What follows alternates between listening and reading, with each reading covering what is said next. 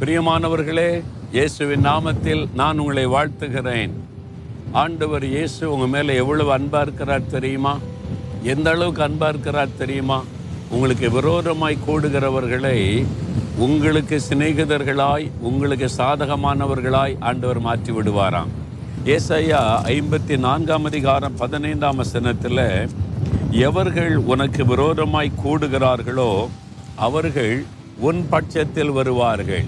யார் விரோதமாய் இருந்து உனக்கு விரோதமாய் செயல்படுகிறார்களோ இனிமே அவங்க உன் பட்சமாய் உனக்கு சாதகமாய் மாறிவிடுவார்கள்.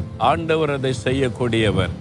என் ஊழியத்தின் ஆரம்ப நாட்களில் எனக்கு விரோதமாய் இந்த ஊழியத்திற்கு விரோதமாய் பேசினவர்கள் செயல்பட்டவர்களை அப்புறம் என்னை நேசிக்கிறவர்களாய் என் ஊழியத்திற்கு இந்த ஊழியத்திற்கு உதவி செய்கிறவர்களாய் கத்தர் மாற்றி விட்டார் என் வாழ்க்கையில் என் ஊழியத்தில் நான் பார்த்திருக்கிறேன்.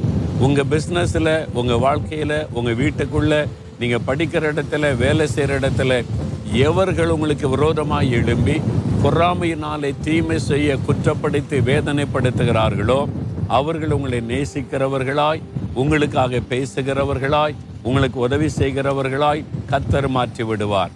ஆண்டவரால் இந்த மாற்றத்தை உண்டாக்க முடியும். அதனால இப்போ இருக்கிற சூழ்நிலை கண்டு கலங்காருங்க உங்களுக்கு விரோதமாய் எழும்புகிற மனிதர்களை நீங்கள் பகைத்து விடாதுங்க.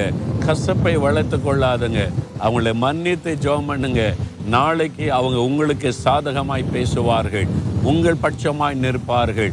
அதுதான் தேவன் கொடுக்கிற வாக்கு தத்துவம் தகப்பனே இன்றைக்கு எங்களுக்கு விரோதமாய் நிற்கிறவர்களும் பேசுகிறவர்களும் எழுதுகிறவர்களும் எங்களை காயப்படுத்துகிறவர்களும் எங்களுடைய ஆசிர்வாதத்தை தடுக்க நினைக்கிறவர்களையும் எங்களுக்கு சாதகமாய் எங்களுக்கு துணையாக இருக்கும்படி நீர் மாற்றுகிறதற்காக ஸ்தோத்திரம். எங்கள் வீட்டுக்குள்ள வேலை செய்கிற இடத்துல தொழில் செய்கிற இடத்துல இந்த உலகத்தில் கத்தர் இந்த மாற்றத்தை உண்டாக்கி தருகிறதற்காய் ஸ்தோத்திரம் ஸ்தோத்திரம். நாங்கள் அதை விசுவாசிக்கிறோம் அந்த அற்புதத்தை எதிர்பார்க்கிறோம். இயேசுவின் நாமத்தில் ஜெபிக்கிறோம் பிதாவே. ஆமேன் ஆமேன்.